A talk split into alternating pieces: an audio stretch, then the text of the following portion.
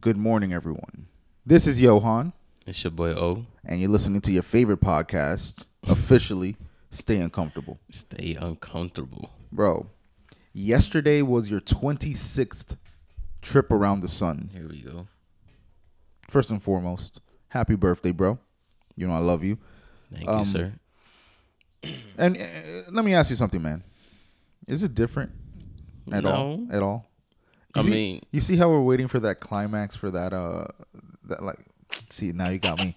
Not climax. You know what I mean? It's like the the the anticlimactic climactic part of life where oh, we're going to be 26 and be 25 whatever. H- how do you feel after being 26 in one day years old? it feels the same. It just feels like I don't know. It feels like I'm I'm I'm starting to reach that point in life where it's all coming together now. Everything, everything from like I guess maybe senior year of high school till like now. I feel like now has just been a journey that has had its purpose.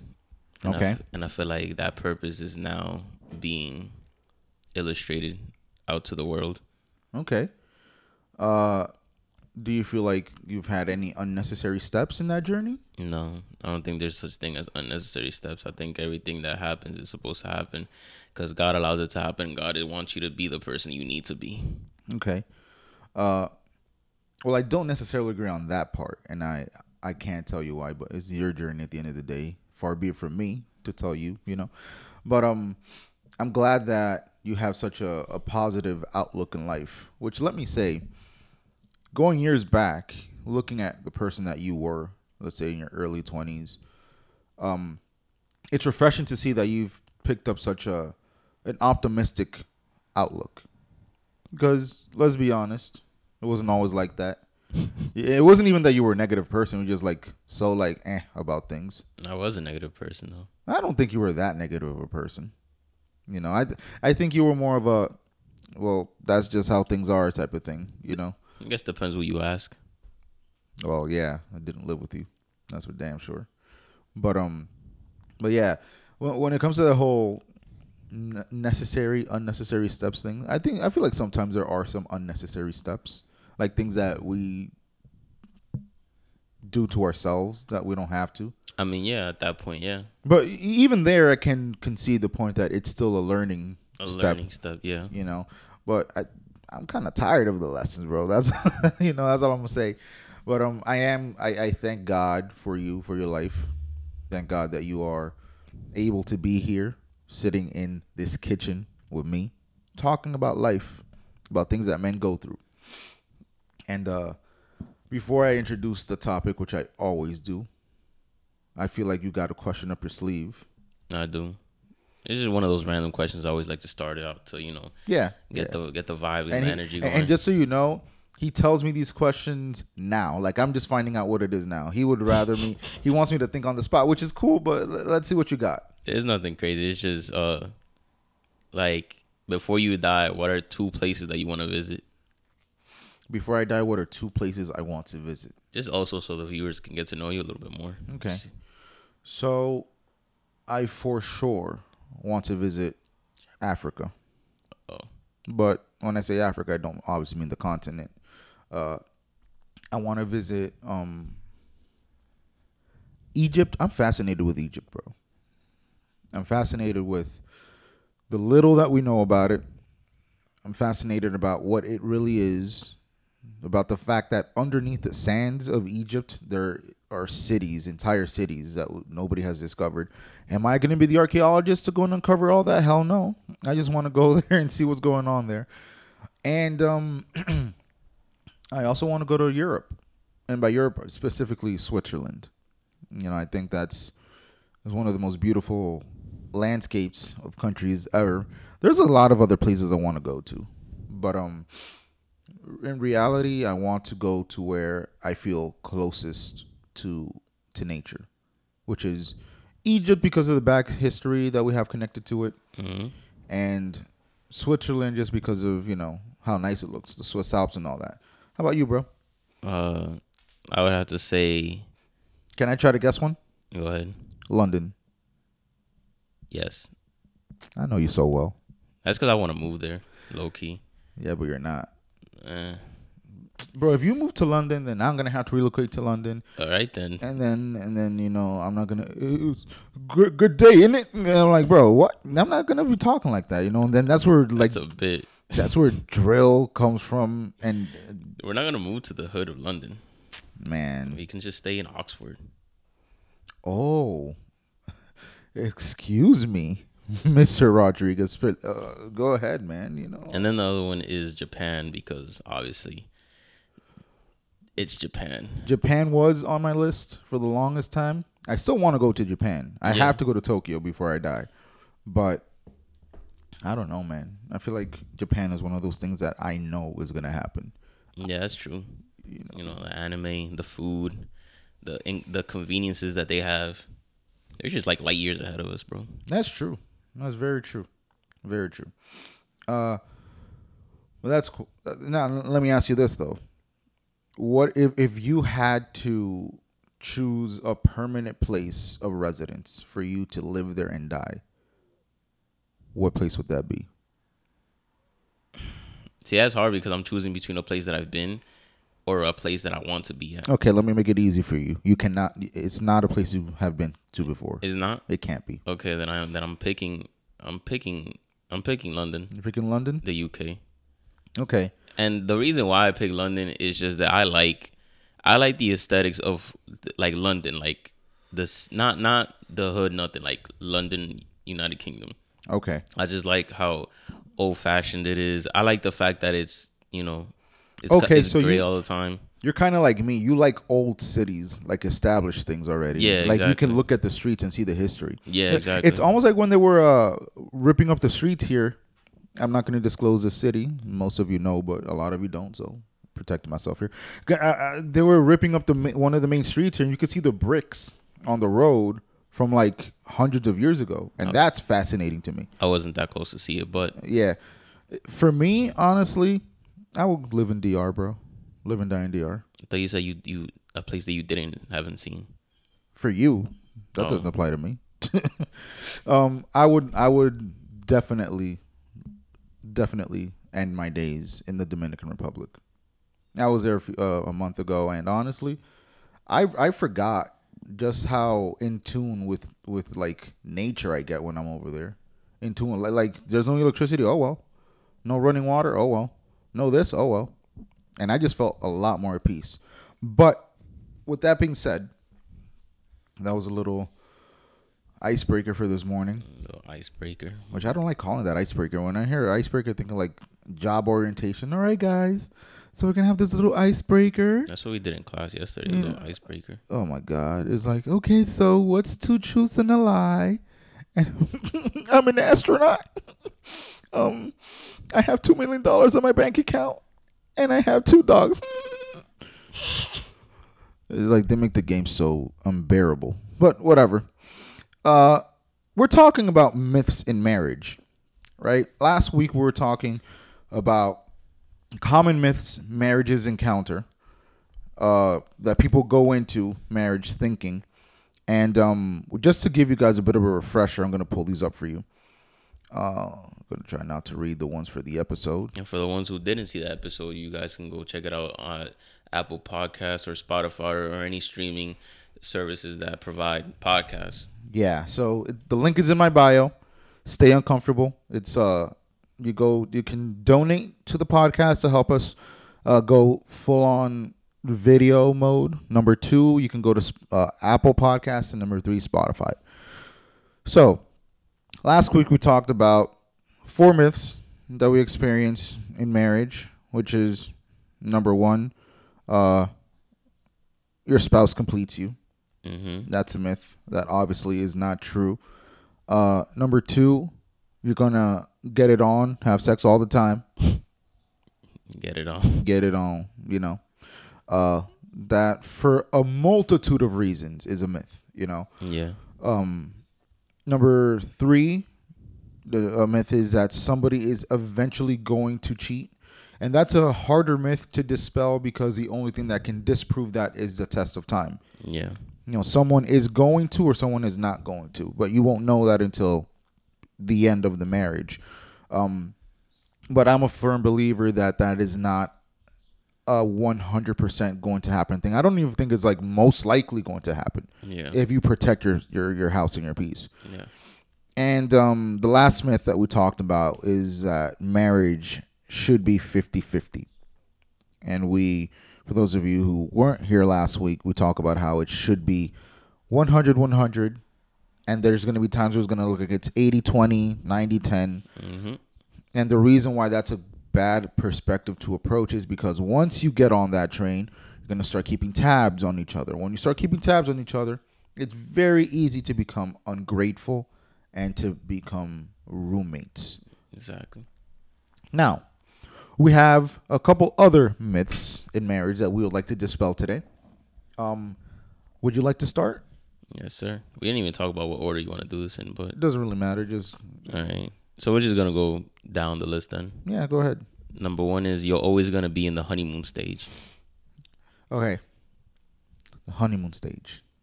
I have a really, really big problem with that term. Go off.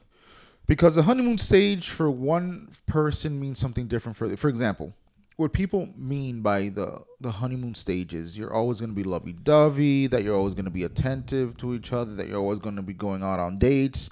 And it is my personal belief that that should never end. There's no reason for that to end. Absolutely. No reason.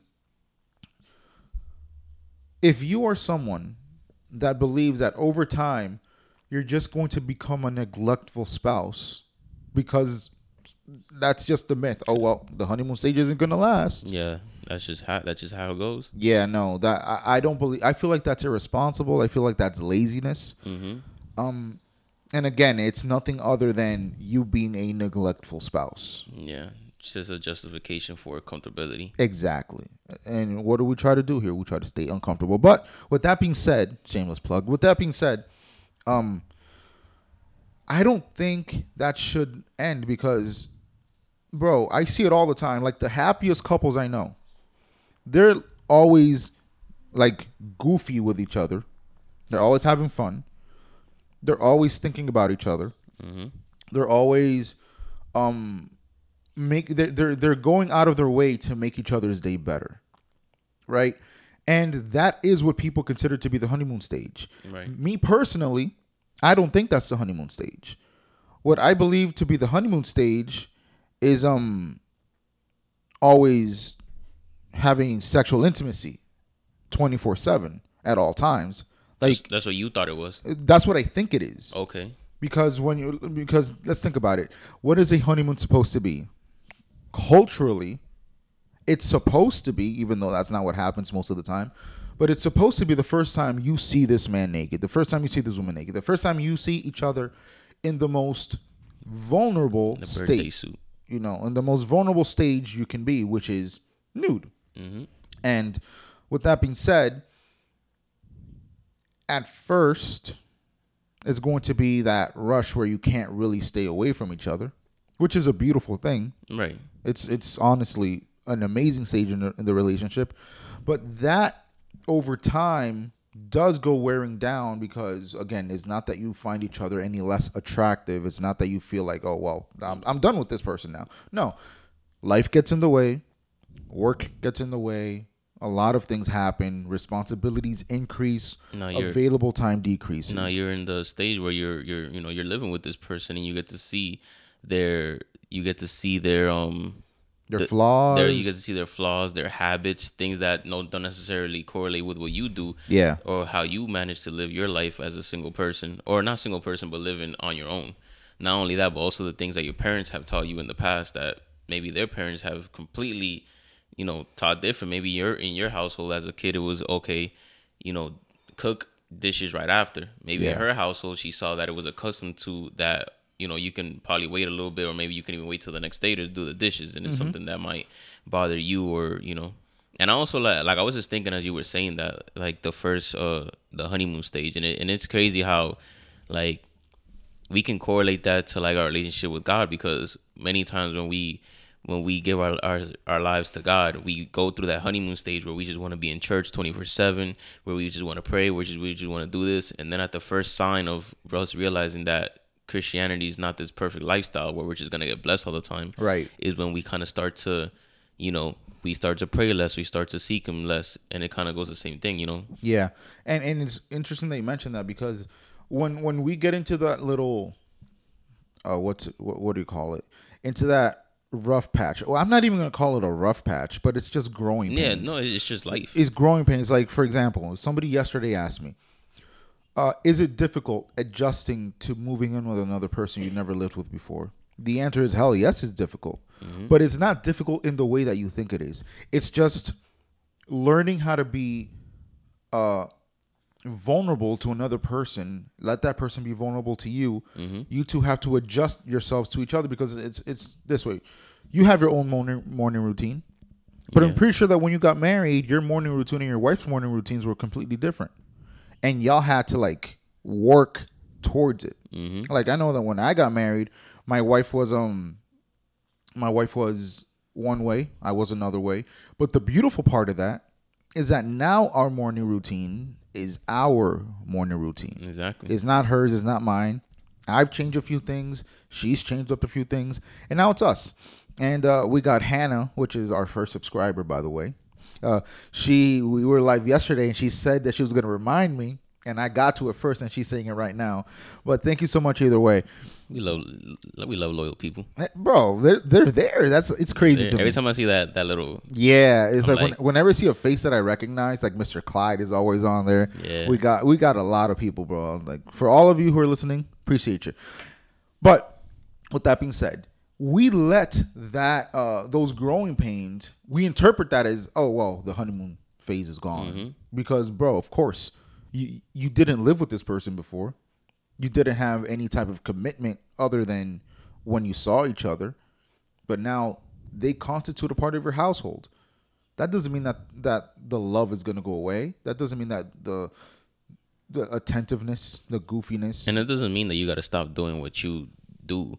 It just means that now you ha- now you have the opportunity, not a burden, the opportunity to do it together. right. Because if I, you know, for example, for me, my wife liked to, you know, wake up, sleep in, and stay in the bed, snuggling a little bit more. Right. I always wake up, brush my teeth, you know, go downstairs, breakfast. Uh, we gotta get the bed ready. We gotta, you know, that was that was. She was like, "Can you just lay down for a second? And I was like, "No, cause we gotta, we gotta get going." yeah. And that was just something that you know it ha- it happens, and we gotta get out of our ourselves and understand that now it's you know we're one, and we're, we're a team. We gotta do things together. Right.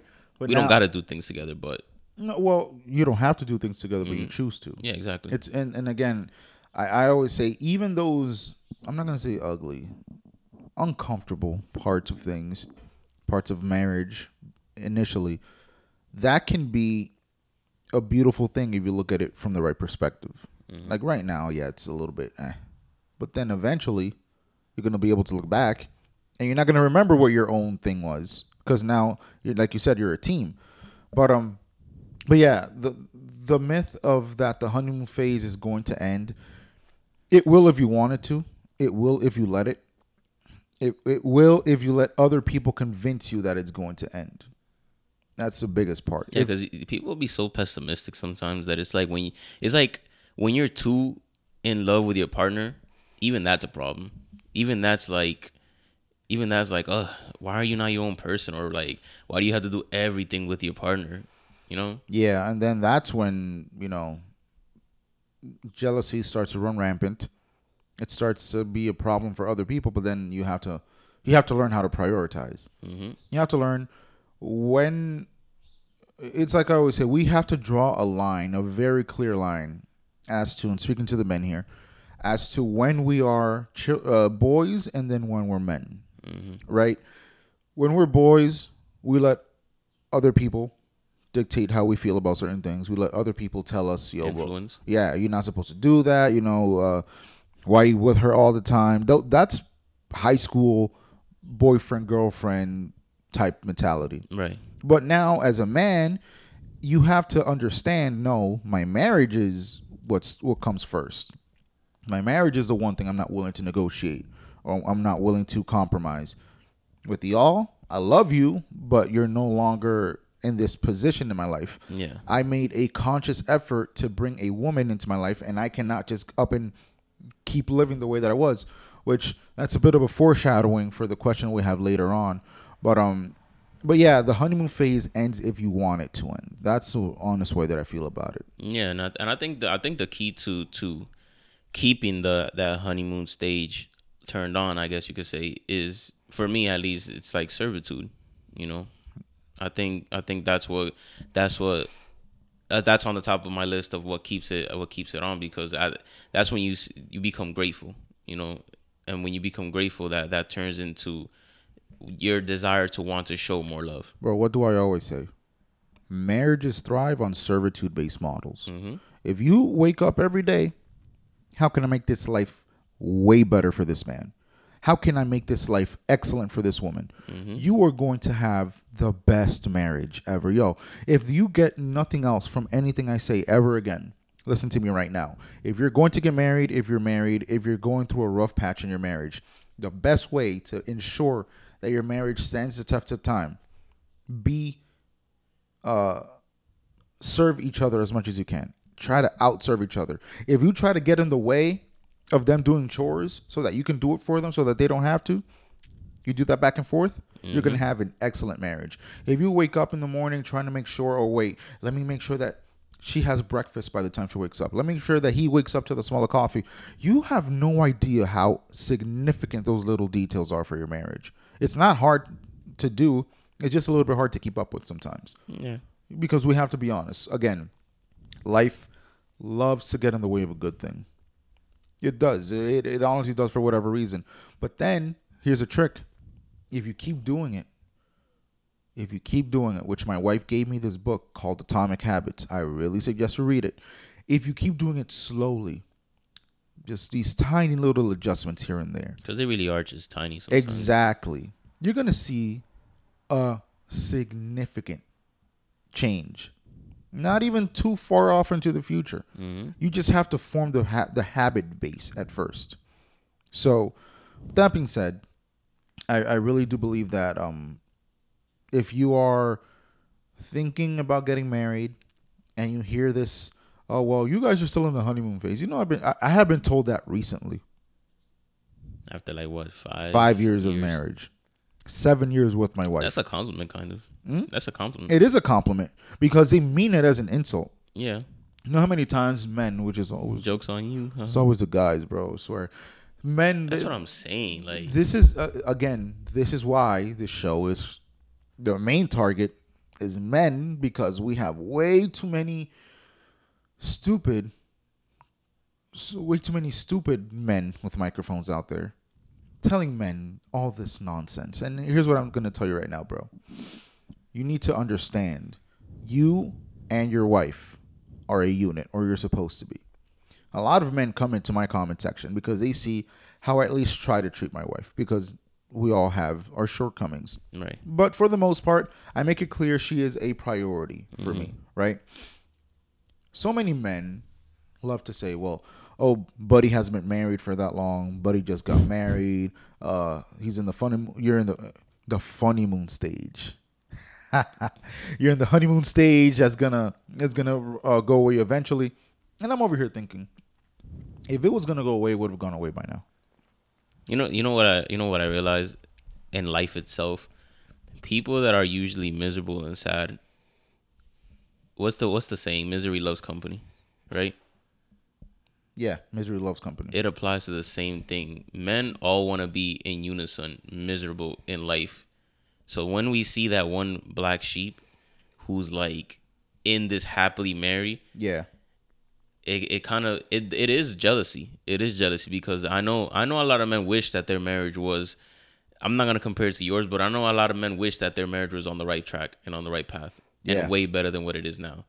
So we got into we got into this to this to this to this place in life where it's normal for men to for women to settle for men who see marriage as just as just oh we're living together mm-hmm. i don't gotta really do all these things i'm comfortable we have kids together we have a house boom that's marriage right women have settled into that and men have settled to okay like this is where i need to be if I'm miserable about it, like it's okay, whatever. Mm-hmm. So I th- I think I think that's what it is. I think men just gotten see men like you and they get jealous because they want that. They want what you have, but they just don't know how to go about it. So then instead of finding ways to learn how to go about it, how to be that man, they just turn to hating. Bro, they see men like me and many other men, which I want to dispel. That's a tiny side myth that I am in the the silent minority. That there's, bro, I believe that a grand population of men think the same way I do. We're just we just like to be overshadowed by negative. Exactly. You you you go anywhere public. You go to like a barbecue or something like that, and Yeah. you'll, you'll see a group of men, a group of three four men, and whenever the topic of marriage or their wives go about. You'll you'll hear little side comments like little jokes like like huh, wouldn't I love to get away from my wife for about a good month? Yeah. Ha, ha, ha, ha. There's truth to all those jokes. There are. Which and, and it's sad because again they mean it like the oh the old ball and chain. I'm like, I you know I've embarrassed guys for saying that. the ball and chain thing. No, like for for for throwing their wives down on the like through the floor, dragging them. Just, oh well, you know whatever the, that old ball and chain says that we're gonna. I'm, I'm like, bro, hold on, hold on, hold on. And I've confronted them, you know, not with the intention of embarrassing them because most of the time there's not really many other people around. But I ask them like, bro, if your wife was here, would you be saying these comments? And number two, how would you feel if she was referring to you as that bum or, or around eh, wherever, wherever he goes, Mm-hmm. wherever you go, and then you know if they have any type of common sense, they they might feel stunned at first, like whoa, I've never had a man talk to me like this, you know, mm-hmm. confront me, which is again a big part of the issue. Because men don't like to get checked on things that they think they know about. Exactly. Or or things that they have been normalized or desensitized into doing because they mm-hmm. see every other man doing the same thing. That's the problem. A man like like you'll hear a man saying, "Oh, my wife is asking me to do all these things in this house. Like, what am I Bob the Builder?" And you let's say you go ahead and say something like, "Yeah, that's what you're supposed to do." yeah. They immediately start to stutter because they don't know what to say. That exactly. Yes, that's what you're supposed to do. That's what you're supposed to do. But again, what, what I'm trying to say is I don't believe I am in the minority here. I believe that if you decide to prioritize your wife, that's a great thing. But but once again, so many men have told me you're inexperienced. You just got married. You, some of them go as far as to say that I don't even have a wife. Like you should, I, I promise you, bro. If you're if you're bored one day, just take a stroll down my comment sections on TikTok. just go and go have a laugh. Th- This man isn't even married. Look look how he's talking about about his wife. Yes, because I'm happily married. And the reason I'm happily married is because I decided to commit. And the reason I decided to commit is because I know I want to commit to this woman. Which, by the way, speaking of that, there was somebody in the comments here who goes by the name of Raspberry Peach, right? And uh, I'm going to assume that it's a it's a woman, whatever. I don't care. Uh, Raspberry Peach says, if you're going to get married, listen to this. If you're going to get married, don't. It's such an outdated, archaic, patriarchal institution that no longer serves us. You don't need it. I wonder what she means by uh, us. Is she talking about the us as in the women or us as in people? Us as in society, I'm assuming she's talking, or maybe women. Either way, I just want to address that, which I have talked about that in the past, very recently, actually, as recent as last week. Uh, here's the thing for the longest time, the longest time, marriage has been the cornerstone of society. It has been what has helped society thrive. And I don't believe I have to pull out the the statistics that show that children born out of wedlock, meaning outside of a marriage, have a much more difficult time in life. I don't have to show you that those who are born inside of marriage have a tremendous advantage when it comes to life. I don't have to show you that men who are committed to one woman on average, tend to behave better in society. They tend to achieve their goals. They tend to be more ground thinkers. They tend to be a lot level, a lot more level-headed, and they tend to be great. The, all the the great role models that you know in society have tended to be husbands, and also marriage on paper. If you look at it purely from a business transaction point of view, it's a, it is a bad idea. But why would you approach marriage as a transactional, as a transaction, Exactly. as a business move? Like, oh, again, like I said before, I never said when I was gonna get married, I didn't think, hmm, how much is this gonna cost me, fifteen years from now? Yeah. What if it doesn't work out? What will I lose? Exactly. How how or what am I gonna gain from this? All I saw was a woman that I love, a woman that I am willing to build a family with, and a woman that I know is going to be the best asset that I have, and I'm going to be the best asset that she has. If we're looking at it as a business, because once again, marriage to a certain point can be a business move, but that is never, never the point of marriage. It's never the main purpose. And this is where I'm going to end this because again, we're not going to talk about this. Whatever. If you want to see society unravel, just descend into pure chaos, remove marriage. That's that's all you have to do. If you want to see d- society descend into utter chaos, remove marriage from it, and you will see it dismantle before your eyes because there's no commitment. There's no reason to build. Why? Selfishness just takes over. But that is my point of view. And you can even see it now, nowadays, because marriage has become a little bit less popular, right? On on average per capita. And values have gone out the window. Yeah. Whenever there's not a father in the household, father, husband in the household, children have a much higher percentage of ending up in jail.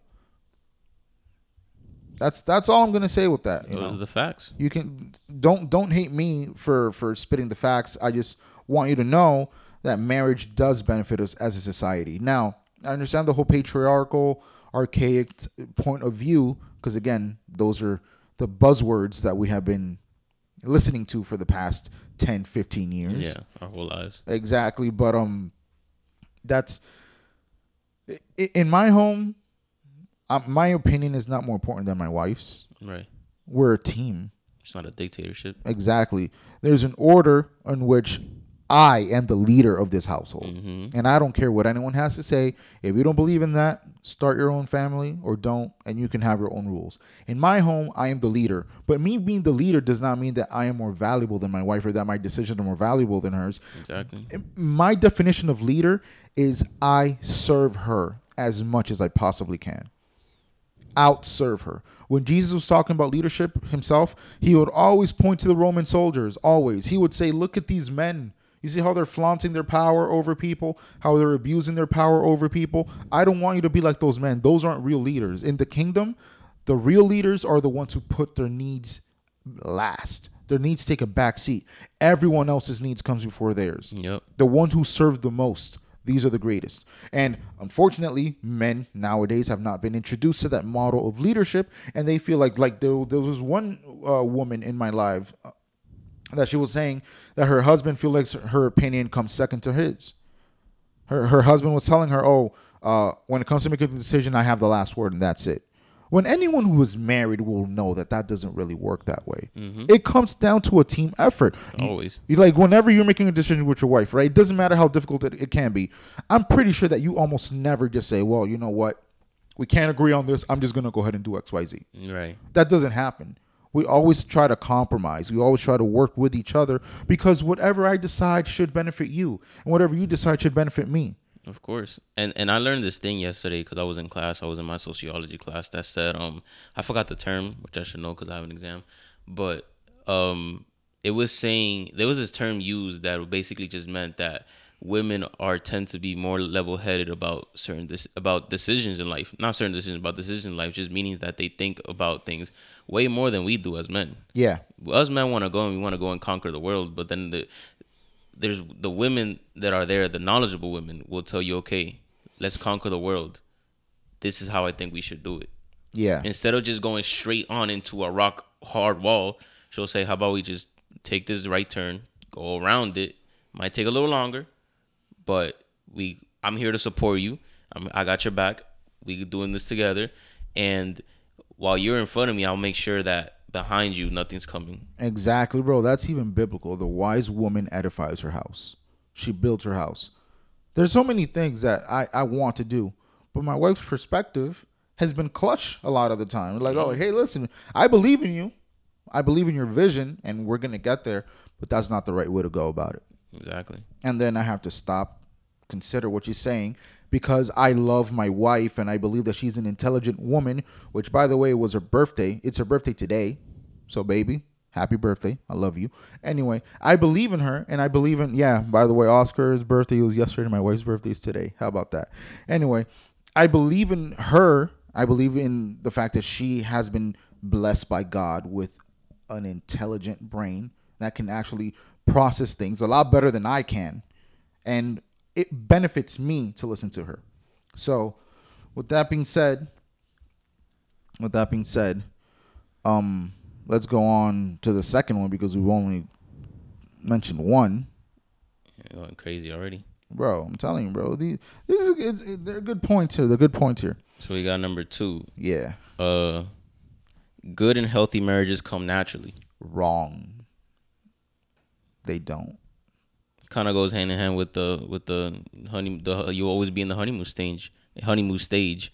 Um, good and healthy marriages come with hard work and sacrifice and dedication and willingness and humbleness and everything that we don't like to do. Yeah. So you've mentioned excellent, excellent traits of what it takes to be married and to have a good and healthy marriage. Here's the thing you have been going to the gym for quite some time now. Okay. Yo, you owe me. Yeah, you. Okay. You. The fitness that you have seen over the, the course of the years, did that come naturally to you? Mm, no. No, right? You had to put a certain type of effort into making sure that you reached a certain goal. Yeah. In fact, I know you and you look at the scale with a certain goal in mind. You don't you're not there, but you know where you would want to be. Mm-hmm. So, I kind of use that same analogy um the same analogy when it comes to marriage. People want to assume that if it's for you, it's going to be this effortless, this smooth. You know what the problem is, bro? In fitness, and uh, now that you mentioned that that that analogy, many times we don't achieve the goal that we want to achieve when we look at the scale. When we just enjoy the process, that's when results are really shown the most. It's almost like when we see the scale and we don't see the number that we like, hmm we almost always want to retreat, go away.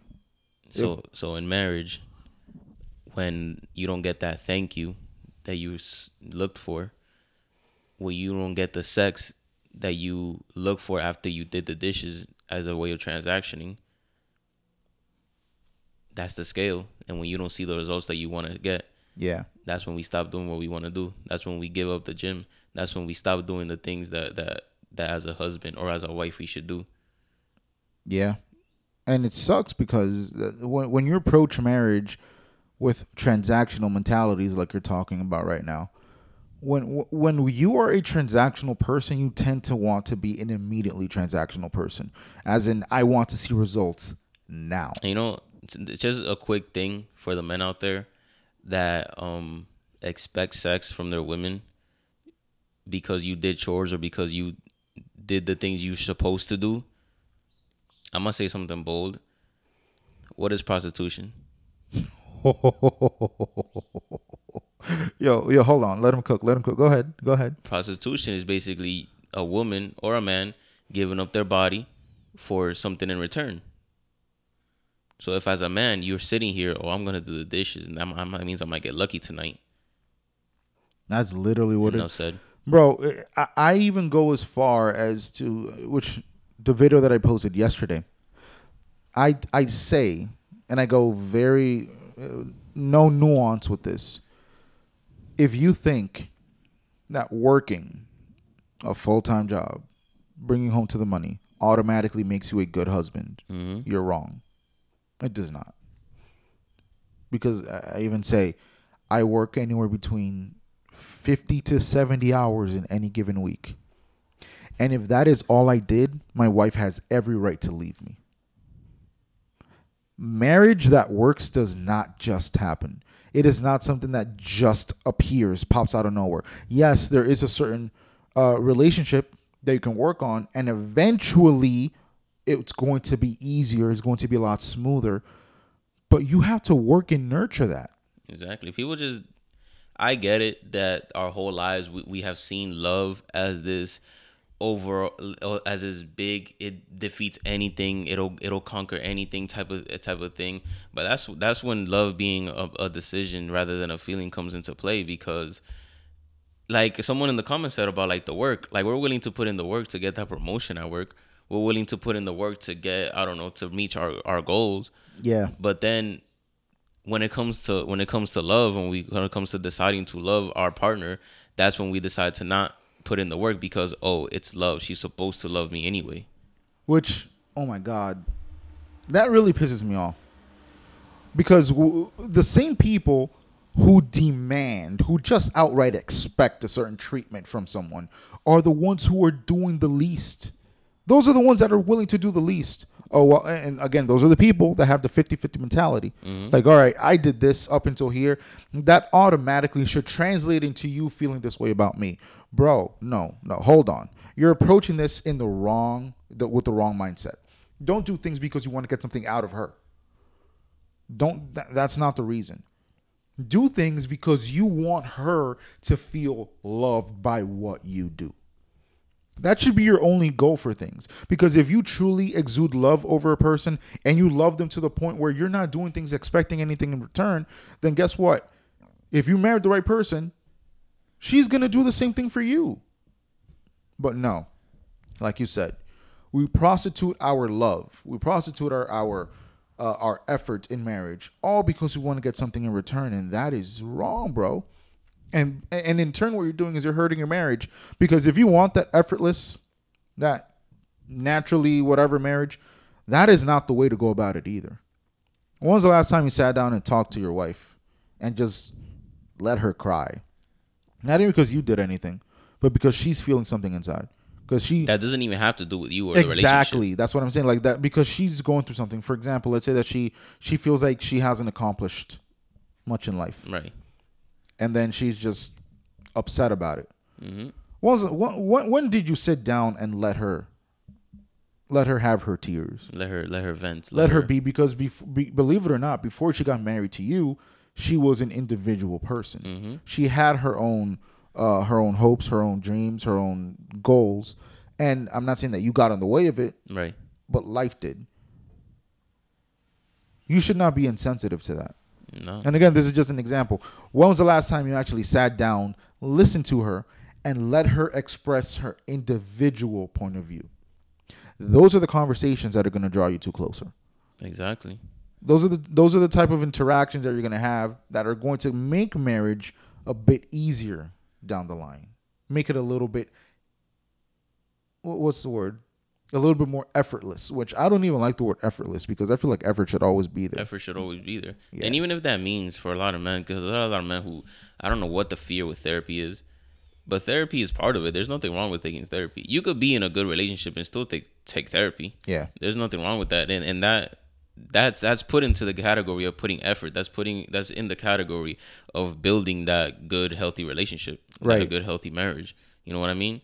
So there's nothing wrong with that. Like it's really built within the tough conversations the uncomfortable conversations that you know we're built up and we're built up stronger. And the vulnerability and the and the safety relationship come together as well. Exactly.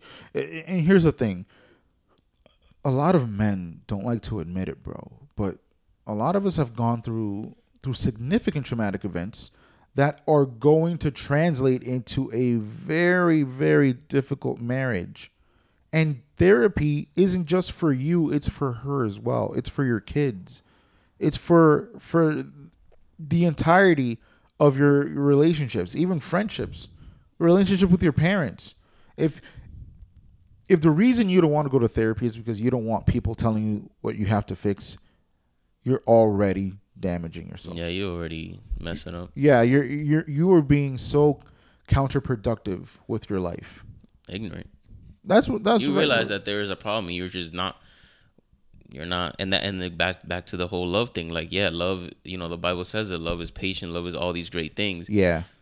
But then you're you're kind of abusing that if you really think about it, because it's like again, I don't have to fix the situation. I don't have to fix myself. This woman loves me. She's not going anywhere until she does. Yeah, until she leaves. It's it's it's so it's unfortunate because we realize things a little bit too late. That's a common thing for men.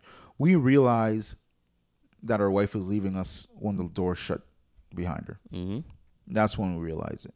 And it's like, okay, what do we do now? Bro, buddy, at this point you might want to move on and just just cut your losses and figure out what to do. Or, or maybe, just maybe, there might be a little creak in the door that you might still have a chance to go in, but it'll take effort. Yeah, it's it's one of those Now, now it'll take now it'll take overtime yeah, because now you have to fix your. now you have to like retroactively work at what you didn't fix Mm-hmm. before and you have to do it without her seeing that you're working on it and I love what you said.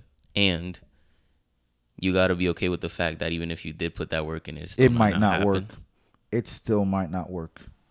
Because at the end of the day you're going to have to cut your losses. Bro swoop said something that i love. Swoop is a rapper by the way. He said thank god that he saved me from my sin but not the consequences. He learned from his consequences. He learned from what happened. And like you said that that little opening in the door that might be there. Mhm. and you might not just be you imagining it but it actually might be there. Mhm. you that, you're gonna have to open that with a pry bar. You're gonna have to pry that open. Mhm. and again you're gonna have to put in all this effort that you could have put in while she, while she was there. And she could have seen oh he's learning. Oh he but no now she's gone. You're gonna have to do that by yourself bro. And guess what? She might not even believe you at this point.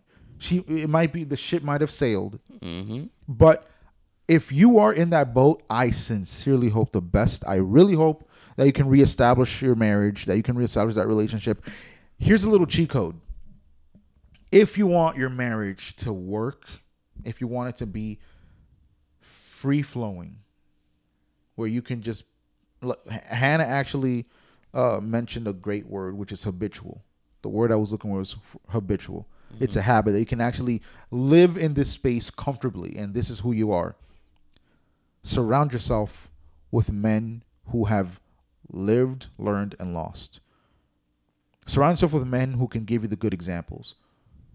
With friends, e- even in your own age group, that you can learn from. For example, you. I've known you for how long now?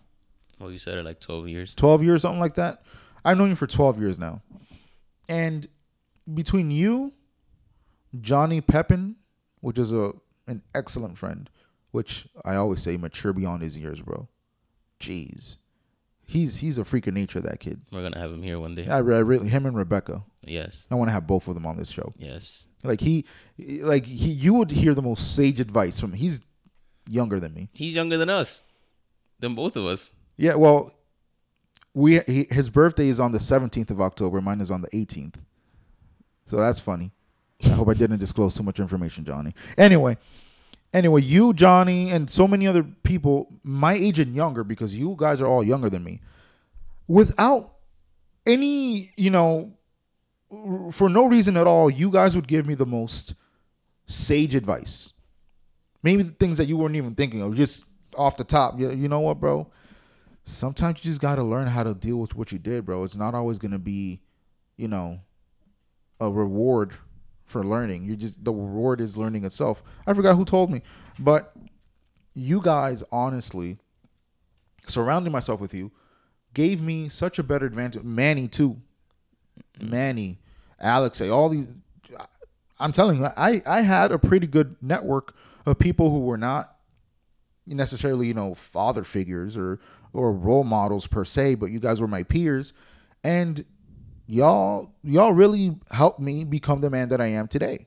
Exactly. Like I, I, I really can give you guys your flowers and your credit for that because again, there's not every man that I can say, well, he was a good influence for me. No, I had to learn a lot of, of the time by avoidance. Like, oh, I don't want to be like that guy. I don't want to be like people who are my age. But then you guys come along and it's like, all right, well, you know what? Uh, I, I, I should probably take some notes. I should probably listen to you. And I really love you guys for that. I really do thank you for that. Yeah, we're here for you, man, and vice versa. All the things that I've learned from you as well. You know. Like what? Like what? Bro, like how to be a, how to be a complete gentleman. I'm not a complete gentleman, bro. bro. All right, let's not get into that. Listen, uh, go ahead. I'm just I'm giving him his flowers. He know he knows what he's taught me in life. He wants to be humble. I, I do want to be humble. But yeah, good and healthy marriages don't come naturally. They do Sorry not. to bust your bubble. Sorry to think that you know it's gonna last forever. I mean, sorry, not that it's gonna last forever. Sorry that it, you think that it, there's gonna, not gonna be any effort that is gonna need, be needed to put into it to make it good and healthy. Yeah. Oh, e- even even when you're you've been married for a while, you're gonna have to put in the effort. Yeah, I think I think it comes naturally like already when you're like maybe 60, 70, where it's like okay, like if, if It's like you see these people, and you do not imagine them separate. That's all you see. You see one, and you see the other. That's how that But goes. that old couple that you see out there by themselves, just enjoying their their peace and their tranquility, it took work to get to that point. yeah, and you know what? Ask them a few questions. For real. You know, I want to have that type of couple on this show sometimes. Like maybe not like you know in their seventies or even that would be fire actually. Mm-hmm. But people who have been married for like twenty plus years and you see them, they love each other and they, they're still. Well, I want I want to talk to those people. Those are the people I need in my corner because they made it work. They're still making it work, and that is who I aim to be in the future. Exactly. You want to read the other one? Yeah, bro. The next myth in marriage, which is um it's it's a little bit discouraging at first, but trust me, it's going to be for your benefit. Listen to this. You think you know what you're doing. You do not. That is a myth. The myth is that you think you know what you're doing. How many of us go into marriage thinking that we know what we're going to do, thinking that we know what things are happening? How many of us go into anything thinking we know what we're already doing? Yeah, do you think that's arrogance by any chance? Um, mm, I think it's more ego, just not wanting the help, or not, or, or you know, or seeing a model of something and thinking you can just replicate it. Okay, so because a lot of times you know through media through movies that we've seen shows we kind of we, we've shown our entire lives this model or this formula of how marriage is supposed to work how it's supposed to be and we think that when it's our turn we got it down pat Yeah. know? but that's that's that's not how it is you know many times we go into the mentality that marriage is okay that marriage is basically we're dating we just live together uh huh. that's it And a few things that you said there. Number one, the whole replicating type of thing.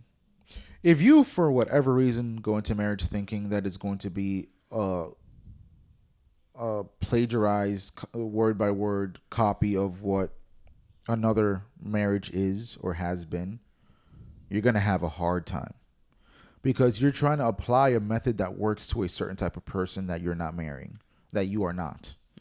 You're trying to be uh, the, the the whole mentality of trying to replicate it. It's it's just wrong because I uh, let's see. Somebody told me one of the most important things I've ever heard from an old marriage. By the way, they said does not matter how happy you see a couple in public. Never compare yourselves to them because you never know what happens behind closed doors. You never know. It could be the happiest couple in the in public, but they can be killing themselves behind closed doors. anybody who listens to J. Cole knows that he said in the in the one song, I want that real love.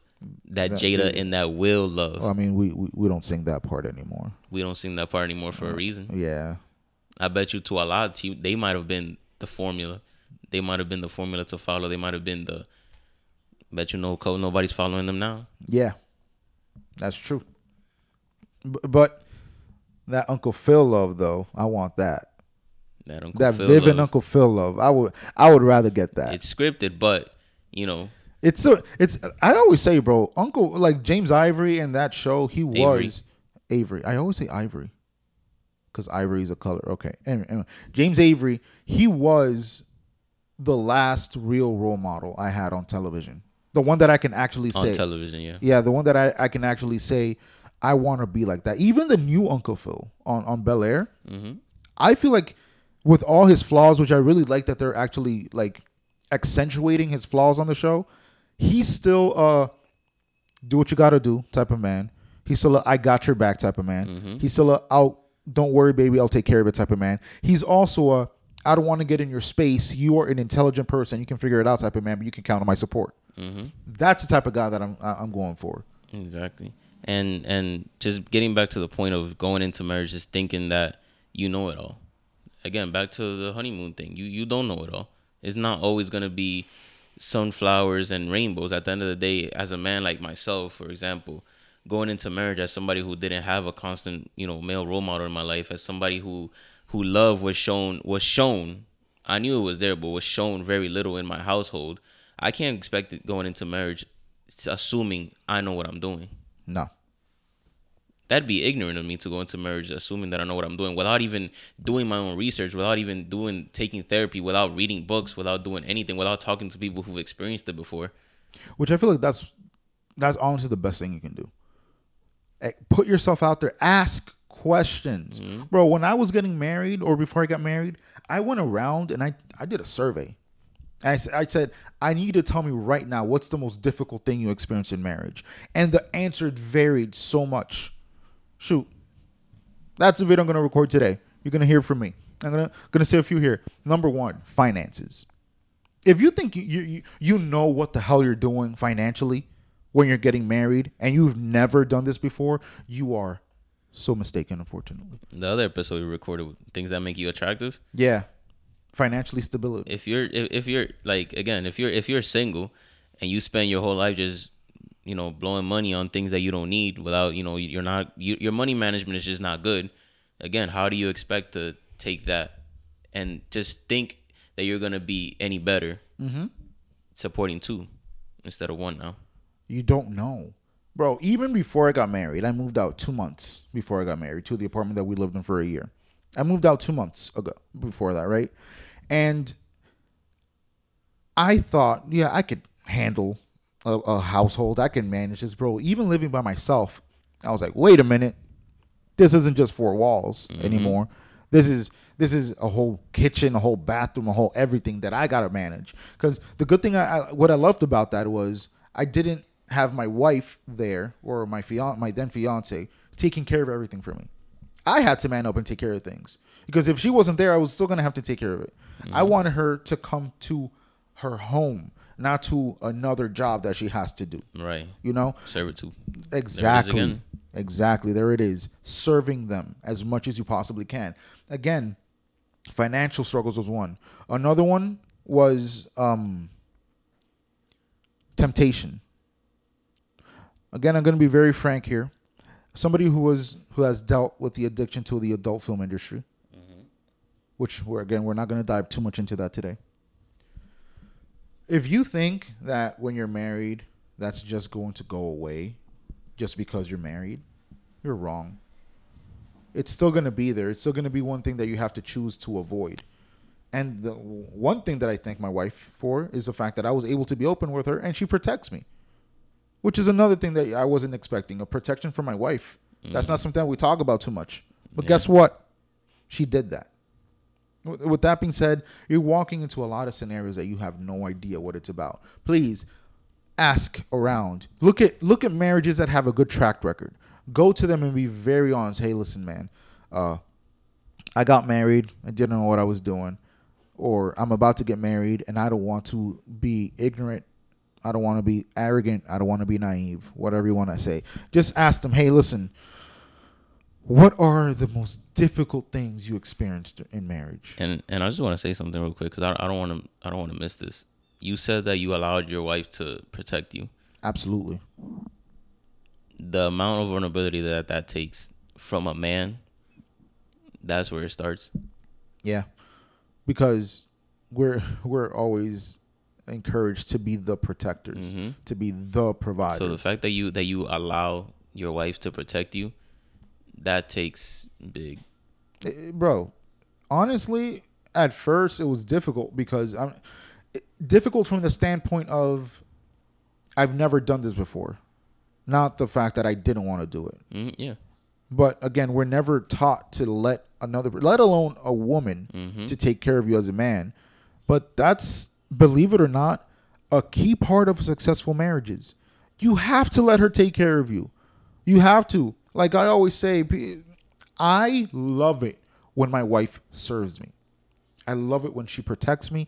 I love it when she's there for me. Because I didn't marry a roommate. Mm-hmm. I married my wife. The same way that she loves it when I when I serve her, when I protect her, she feels safe with her. And I love to feel safe with my wife. Why is men's safety with their wives never a priority?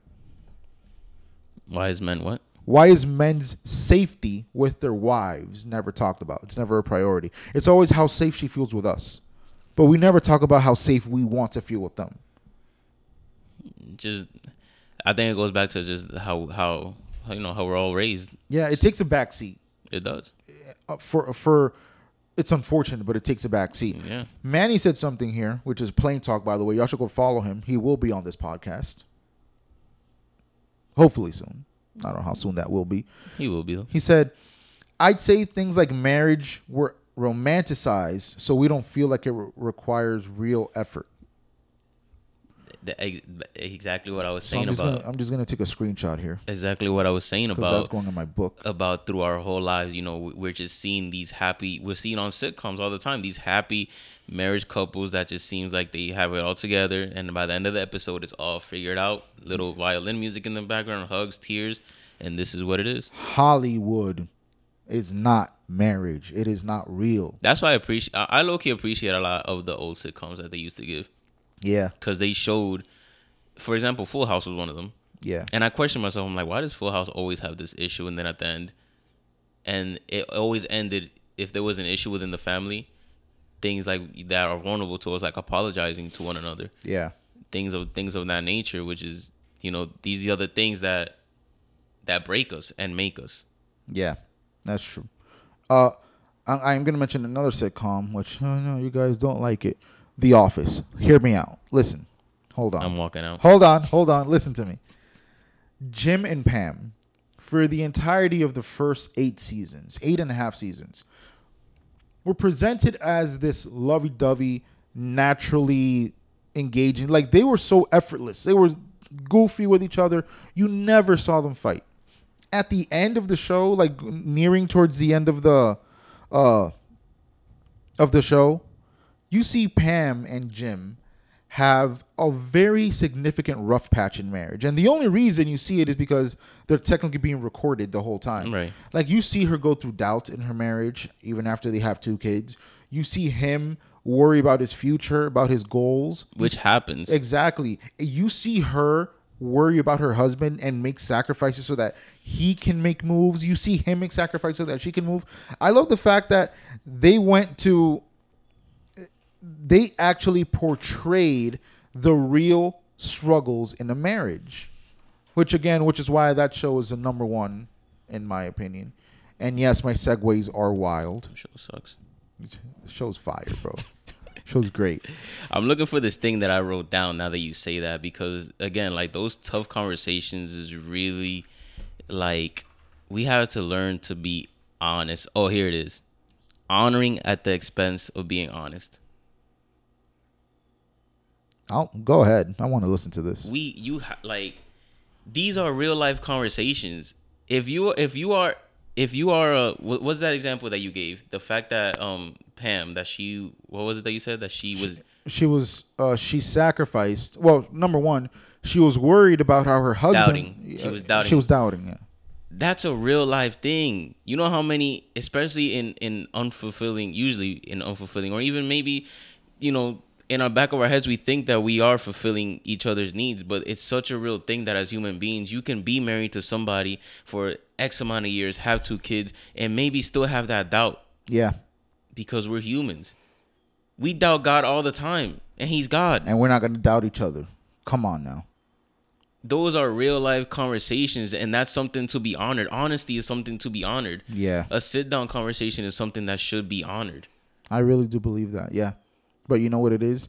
We want to we want to stay away from the uncomfortable conversations. I told my wife something a few years ago.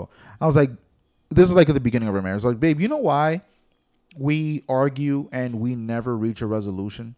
It's because we don't want to have the the ugly conversations. We don't want to have the uncomfortable conversations. We want to feel as happy as because this is our home and we want to feel comfortable in our home.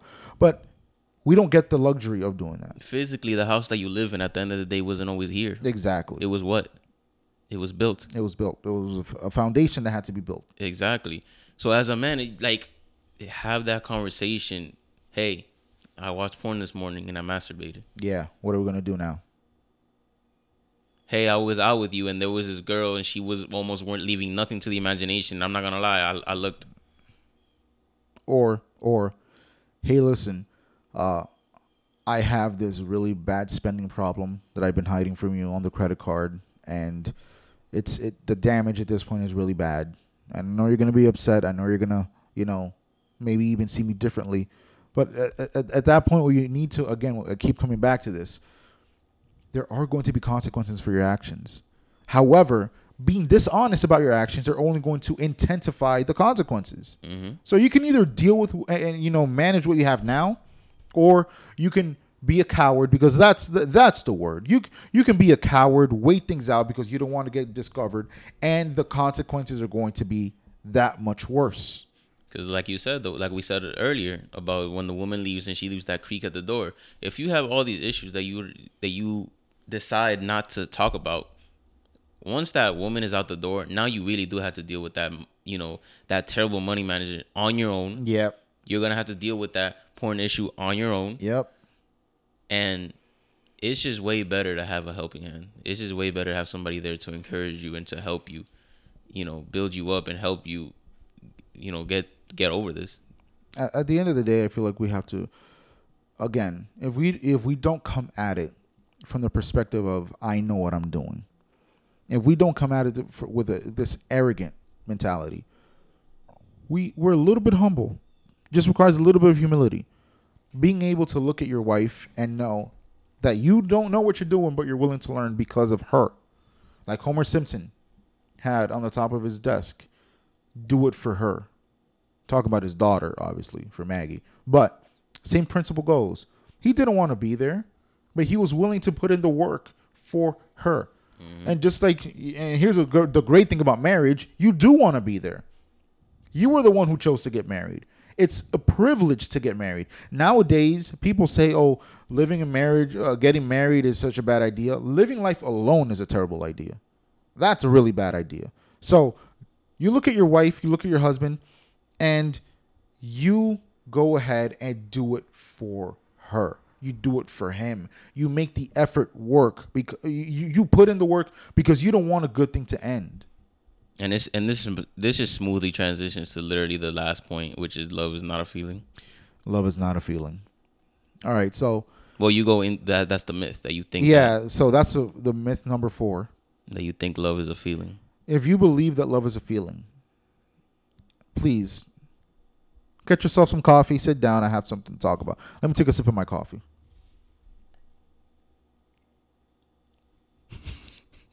All right. I love you, Manny. that was for Manny. Uh, anyway, all right. If you have been lied to by the Hollywood movie industry or by the music industry or by whatever, these cicadas are getting out of control. Anyway, if you have been lied to, I have to tell you right now love is not a feeling, love is a decision. You do not feel love. Love is not a chemical reaction. Love is not something that that that is just no.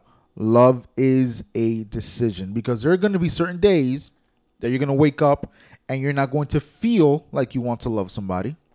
There are going to be certain fights that you're going to have that you don't feel like you're in love with her or him mm-hmm. There are going to be certain disagreements certain mentalities certain whatever that are going to really test whether or not you love someone. This is why, this is when you realize that loving somebody is not a feeling, it is a decision. Because if, if it were that way, let's say that it was a feeling, You know what else is a feeling? Anger. And I feel, in my it is my personal opinion, that there's no emotion, no emotion is stronger than anger. Because why is it that when we get cut off on the highway, we never resort to loving this person? Why do why do we never feel love for that We're person? so quick to flip them off. We we're so we're so quick to let anger overcome us as a human being. Because again, anger is the strongest emotion. You gotta read what Manny said because Yeah, I'm gonna. I, I just saw. It. I'm gonna read it. Manny is talking about the best marriage advice he's ever gotten. He says, "Be prepared to forgive what you would never expect. Ask forgiveness for you what you would never do." I'm gonna repeat that. Be prepared to forgive what you would never expect, and be prepared to ask forgiveness for what you never thought you'd do. Bro, that is intense. And I, and, and I feel like y'all should pause this for a good five seconds and marinate on that. Just Yeah. just think about it. And we're back. All right. So that is honestly the reason my marriage is still going. That mentality. Not uh, I just want to dispel it out of your brains if you're thinking about it. no no cheating, no, no none of that. It's mo- it's mainly me learning how to forgive as soon as I possibly can, Yeah. not hold on to grudges. My wife learning how to forgive for things that she never thinks she'd have to forgive for. hmm Because again, the way we were raised, we just think that how we how we react to certain things or how we act is just okay. Yeah. Again, Which is nothing wrong with that because you know we were raised a certain way, but that at the end of the day, it's not about us anymore. It's not. And the fact that we ever thought it was is the problem. So, what I'm saying is, you need to decide to love someone. I always bring it back to Jesus, bro. Always. He's the perfect model, of course. The perfect model. If love was a dis- uh, was a feeling, you know what Jesus was really feeling? Pain. That pain, those 40 lashes on his back. Take this cross off my back. He was really feeling that. And I'm pretty sure that if it was a feeling that was going to be the the most uh real the realest thing to him in that moment. And and the crazy about that example is that Jesus is Jesus, half man, half God. Well, any fully man, fully God. yeah, yeah, you know, 100, 100. He could have stopped that at any moment, He could have. and he decided not to. And what's funny, or not maybe not funny, but what's interesting is that the Bible commands us, husbands, to love our wives like Jesus loved the church. This is the most significant, most difficult, and single most important mandate as a husband. I am supposed to love my wife like Jesus loved the church. And, let me let me tell you something. We do not sit down to consider what that means. How many times do we betray God on a daily basis? hmm How often is God willing to forgive? He's ready. he stays ready to forgive. de- deciding to to love your spouse is maybe not the extreme, but is basically the process of you getting crucified at the end. Yeah, well, I feel like it's more you willing to get crucified Oh, yeah. for her. Yeah. Be- because e- even if it means laying our life down for her, that is how we're called to love our wives. Which again, it's it's one of those things where I say if you're not willing to lay your life down for that woman that you're looking at, don't marry her. and maybe not even you know yes the life but then everything else that comes along with building a healthy marriage that make us uncomfortable. The humility. Put the thorns on your head. The the the the servitude. The nails in your hands. You know? All the- like all all the things that jesus went to went it can easily be translated to the things nowadays that that we need to do that kill our flesh. Yeah. in order to have a striving marriage. It's it's it's honestly to the point where I know that me adopting that model of love has made me a better man in so many ways. Humility, servitude, uh, deciding to love, forgiveness, Quick to forgive, quick to forgive, slow to anger. all those things. And here's the thing: I'm still working on that, on the slow to anger part. Man. because I'm telling you, I'm telling you, uh, anger is the most real emotion a person can feel. Mm-hmm. Anger and pain. Well, pain isn't really an emotion, but you know, it's it goes hand in hand. It's- It is the most real thing we can feel. So, if we keep treating love as another feeling, it's always going to take back seat. Always. It is never going to be at the forefront because you're gonna you're all you're gonna see is the flaws in this man or this woman. All you're gonna see is how they make your life miserable, which they don't really. You're just in your head Yeah. most of the time. And you're never going to actually come come to terms with the fact of, hey, listen, right now I'm not feeling all the butterflies in my stomach for you, but I made a decision to love you. Mm-hmm. And, and eventually you're going to notice that that's not a burden. Because don't get me wrong, I do feel love for my wife. I do feel certain things for my wife. Yeah. She does make my heart warm. She does do all these things for me. Right. But at the same time, we're two different human beings, and whenever we disagree, I have to understand. All right, the last thing I feel right now is lovey-dovey, Yeah. but I still love you. I still love you, and there's nothing that will make me go back on that. Snapple facts. So, for those of you listening, if you're married, congratulations, you entered in what should be the most beautiful period of your life. I beg you, get it together now. Understand, you loving a person is not a feeling because that feeling will fleet away. Deciding to love that person, that holds that holds ground. That has some sort of weight to it. Mm-hmm. Now, uh, we have a question, which is from a man this time around. Finally. It's from a man. It's funny because last week we asked why aren't more men communicating. Looks like the message got through. Good. So we got a man asking a question, which is funny because it's actually something that I talked about last week too. But it says the following Hey, bro, should a man have to ask permission to do things? I love my soon to be wife and want to be as open about my plans as possible, but I don't want to feel like a child in my own marriage. You and your wife seem to understand each other pretty well. Do you ask for permission to go out, or is she always okay with it? Thank you. With that being said, there can be two truths to this. Number one, do you ask for permission to go out? Yes. Number two, she's not always gonna be okay with it. Right. So, let's take this uh let's dissect this question because honestly, this is an excellent question. Yeah. It's come up a lot recently, right? Should men have to ask permission to do things or women, anyone in marriage? No. I don't believe you should. I do not believe you have to ask for permission to do anything. Here's why. I'm a grown person. I pay taxes. I pay bills. I can get arrested at any point in time, serve like an adult. I could get drafted into war. I am an adult. Right. My wife is an adult. She is a fully developed adult. She is an intelligent woman. She can make her own decisions. Mm-hmm. We do not ask each other permission to do anything. She is not my mother. I'm not her father. Right? With that being said, we always, always run things by each other. Always. That's the key. There do I miss that every now and then? Of course. Things get in the way. I forget to say certain things. However, we always run things by each other as much as we possibly can. Because it would be disrespectful for me to call her my wife and to only do what I want to do. And here's the thing me running things by my wife does not automatically mean I am going to do what I'm running by her.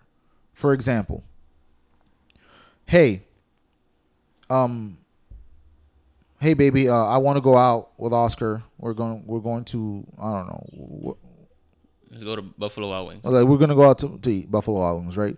Number one, first and foremost, why am I not going? That's the first. That's the first. question. But whatever. It's just, let's say it's a boys' night, right? We're going to Buffalo Wild Wings. This can go two ways if we have healthy communication. Mm-hmm. Number one, sure, baby, just don't come back too late. We got things to do tomorrow. I love you. Have a great time. Mm-hmm. Or, well, baby, I was kind of hoping you would stay home tonight because I'm I was feeling a certain type of way, or you know I'm sick. We need, we got to do a, a couple things. Or if you're anything like me, when you literally forget everything that you had planned, well, babe, you can't really go because you know we had a prior engagement, we had prior commitments.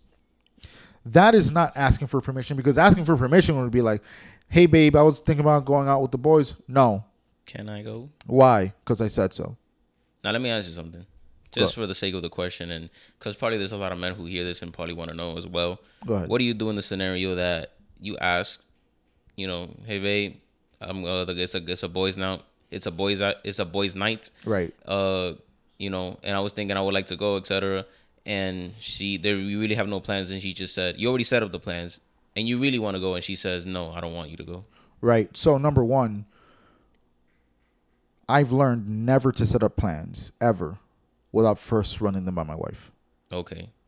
So I- you don't give the yes to the boys. I never Okay. give the yes. I have in the past, okay. and it's come back to bite me. Right. It's in my opinion, if you're married and you again, it, marriage is such a, a deeper commitment than people make it out to be. Mm-hmm. You're not just living with a person, right? Biblically, you are one.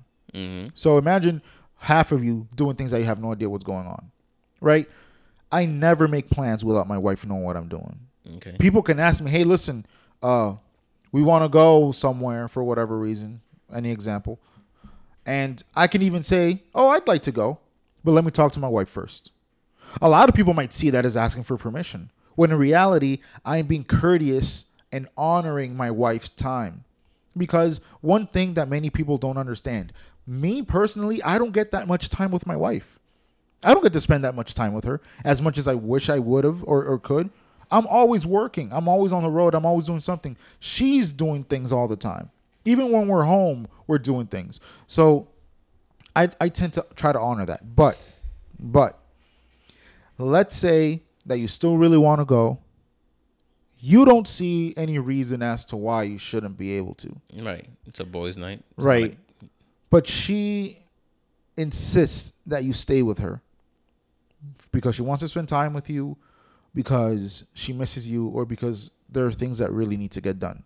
You mm-hmm. decide. This is when you decide to prioritize. What is more important to you? What is more important to you? Are you going to prioritize your friendship and just go ahead and go in spite of what your wife wants you to do or would like you to do? or are you going to prioritize your marriage, your wife's feelings, her her desire to be with her husband, and are you going to prioritize that and stay that? There is a slippery slope here, though, Yeah. because, and this is for for the women and men who are constantly forbidding their spouses to do what they want to do. That is not a good thing to do either. If you're always saying no, no, no, I don't want you to go, I don't want you to go, y- you are damaging relationships. And there's also the manipulating aspect that, ma- that many times that when somebody does do something, it automatically is, oh, you don't love me. Yeah. Oh, you don't care about this relationship. And that's not that's not necessarily what it means at all. Exactly. It means, hey, I have friends that I love, friends that I've had for the longest time. Mm-hmm. One day that I go, you know, hang out with them Right. isn't isn't going to cause any damage. Now, on the flip side, if you're always going out with your friends all the time, Yeah. and you're giving your wife the you know, I, I- I did the math. I forgot what the math was. There was like 168 hours in a week. You work for 40 or 70 of them. I work 70 sometimes of that week. Then you sleep eight times so you sleep for 50 something hours right? Now you are giving your wife the the the crumbs you're giving her what's left Right. and and that's don't forget about the sticks. You got to get on the game. don't forget about you know the Because not only is physical time with your boys not enough, now you got to hop on GTA. exactly. You know GTA Six is coming out pretty soon. Yeah, and, now So- you got to get on there. Yeah, so you know, disappearing. Two K is coming out soon, so you just go. Yeah. Now you got to squat up with your boys too. Fall is such a traumatic time for women sometimes, for with all these releases, but and, at the end of the day, you have to understand when you get married, you have to prioritize your marriage at all costs. This is where, where this is where a lot of boys realize that they don't want to be men. I gotta do what for who? I gotta I gotta give up doing what for her? Nah, bro. I'd rather stay single. Please, if that's how you think, by all means, stay single. Do that. Do that to yourself. Do do that for her and do that for you. Mm-hmm. But going back to the original question, asking for permission to do things is a wrong way to look at it because now every time you run things by your wife, it's going to feel like you're asking for permission. It's- And you're going to feel like you're a kid in your marriage. When don't look at it that way. For us men, I can understand it's a little bit harder because, for example, me, at the age of 18, my parents basically said, We did what we could. We trust that we raise you to be a good guy or a good man we're just gonna go ahead and let you run wild. Do what you gotta do. Thankfully, they were right. Right? I wasn't wilding out. But from age uh, 16, 17, all the way up until 23, I never really had to tell anybody what I was doing. Nope. I never really had to be accountable for what I was doing or hey, listen, I'm Usually that's how it goes for guys, because Exactly. even even in even when you do live with your with your parents, for example, they usually tend to be have a little more leeway with the with with the males. you Right. know? Get home or whatever time you want. Like you're a guy, like you know you can protect yourself. You can, you know, with the women, it's more like mm, got to protect yourself. What are you doing? Too late. you, yeah. you know, and it's it's sad that that's the society we live in. But at the end of the day, the example still stands. I struggled greatly, severely in uh, the first couple of years of my marriage because I had spent the past five, six, seven years just doing me without really telling nobody what I was doing. Mm-hmm. I wasn't notifying my parents, "Hey, listen, I'm going to go three cities away or whatever." I'm I'm gonna That was your brother. Your brother did that a lot. yeah, he did. I did it too a couple times, but at the end of the day, they still trusted me. Yeah. But interestingly enough, now it is your turn as a husband, as a wife, to trust your husband and spouse or wife enough to tell them, "Hey, listen, uh, I, I would like to go here," and not even listen. Eliminate the "I am going to" from your vocabulary when you're married. Eliminate that because if you tell them, "Hey, listen, I'm going to do this, this, and that," Mm-hmm. it kind of implies that even if you didn't think about it, because I feel like men we can be kind of dumb sometimes. Yeah. we don't really think about thing, things that Yeah, deeply. you know how many times I've I've said yes to plans, and then when the day comes, I forgot that I had completely other things to do E- that day. Exactly, and not just that, we don't think about things as deeply as maybe women do. For example, if I tell my wife, "Hey, baby, I am going to go get something to eat," for me, it was just like, "All right, I'm gonna go get, I'm gonna go get something to eat," Yeah. and that's it. Does not go any deeper than that. For her, she's gonna be like, "Okay." Were you ever going to tell me about this? Were you ever going to include me in this? Why was I not in your in your thought process when it comes to this? And it's like, all right, it's not it's not that deep, but I can understand where you're coming from. So a good tool for Mm-hmm. which men. might not be the dynamic for everybody. Exactly. But I still suggest for men and women alike, eliminate the I am going to. You're not asserting that you're doing something. You're going, hey, babe, what do you think if, or I would like to, or what if we? hmm Include. Yeah, that- yeah. le- Let her, because again, if you ask her, hey, babe, what do you think about XYZ? This is when you shut up and let her think. hmm Let her. If you were actually genuine about coming to her about asking her something, this is when you let her be honest about what she would like you to do. Because can you imagine if you come to your wife every time with the intention of quote unquote running things by her, and all you're doing is following protocol, Just allowing her to confirm. exactly just following protocol and saying, "Hey, listen, uh, in reality, I'm gonna do this anyway." hmm but just because I want to follow the protocol, I want to um I want to do it anyway. I'm gonna do it, Yeah. regardless of what you say. And now she feels obligated to like, okay, babe. Well, I guess you gotta have you gotta have. I guess life. you already made up your mind or whatever. And she she doesn't really have a say. That's not how it works. Hey, babe, I was thinking about buying a motorcycle. Let's say that you got it like that. Let's say you got an extra 30k in the bank account. Hey, babe, I was thinking about buying a motorcycle. Well, you you have the dealer on speed dial, so I guess you know what you're doing. Uh, when in reality, You she's got like, him on hold. yeah, when in reality she's like, babe, I've seen so many friends get into motorcycle accidents. Some of them died. I'm scared of that. And I do not feel comfortable with my husband being on a motorcycle. If your wife outright says that to you, congratulations, you have good communication between the two of you. The last thing you want to do is to suppress what your wife thinks you wants you to do.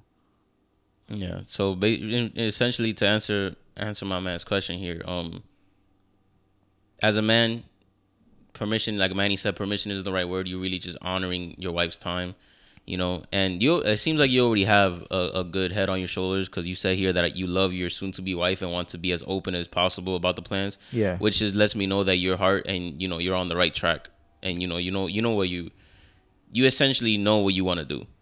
And in terms of feeling like a child, I don't, I don't really think unless you surround yourself with men who make you feel that way. I think you I think you're just a grown man who likes to include your, your, your wife into your plans and to let her know what's going on in your life, which is also her life. Exactly. And you're going to know it, bro. Listen, again, I, I applaud you for even asking this question because, like Oscar said, you have the right sentiment. You want your wife to feel heard. You want, Exactly. but you don't want to feel like a child, which that's a great way to go about marriage. You don't want to feel like a child in your Yeah. marriage. However, um, you will notice as the years go by how valuable your wife's input to things really is. You, you're gonna notice that. I'm, I'm telling you, bro. It has it has served me very well to listen to what my wife says. Because again, if we use the term asking for permission, it means that I'm obeying her. Yeah. Which is yes, and that's just a terrible way to look at things in marriage, right? But her intuition, her discernment, has been clutch over the past almost 13 years that I've known her for. Even before we were anything, she would be like, mm, maybe careful down that slope. But now, since she is my wife, she has the authority in my life to say, baby, as your wife, I feel like this is a bad idea. Or, baby, as your wife, you're on the right track. That's a great idea. How can I make it happen? How can I help you? Bro, these are the benefits. These are the perks of being married, bro. And as a man, you gotta you you gotta you gotta come into that humility, and you gotta because there's there's a there's a factor, and it's the factor that if she says no, you as a man have to learn how to react and respond to that no Yeah. with the same like with the same you know reaction, not maybe not the same reaction, with the same emotion that she would if she said yeah. Exactly. And let's let's end it with this. How would you feel if your wife just did things? She just did stuff and never included you in the plans. Oh yeah, hey babe, where you are? Oh, I'm in Target. What? Uh were you going to tell me about this? I'm over here in the house waiting for you. Waiting for you. Uh, where are you? Oh, well, you were sleeping and I just left. Oh. So Not a text message, nothing. uh, Did, did we budget for Target this month? Because that's a that's a black hole for my wallet. She's like, no, I'll be okay. Next thing you know, boom, three hundred dollar charge on your bank account. Three hundred target is crazy. Three hundred in Target is nothing. It can go a lot deeper than that. I wouldn't know. All I'm saying is, you as a man, you would feel good if your wife considered you whenever she was gonna do something. Trust me, she feels even better when you consider her. hmm So y'all, thank you so much for joining us. This has been Stay Uncomfortable. Uh we'll see you guys next week. We'll see you guys next week. Just remember to follow us at underscore stay uncomfortable pod on Instagram. Follow Johan at I'm coming in hot on TikTok. Yes. And follow me at Rodriguez under at Rodriguez twelve underscore twenty nine on Instagram as well. Yeah. Also, if you're on the live right now, follow Plain Talk. You're gonna be seeing a lot more of him with us very soon. We love y'all. Take it easy. Stay uncomfortable. Peace.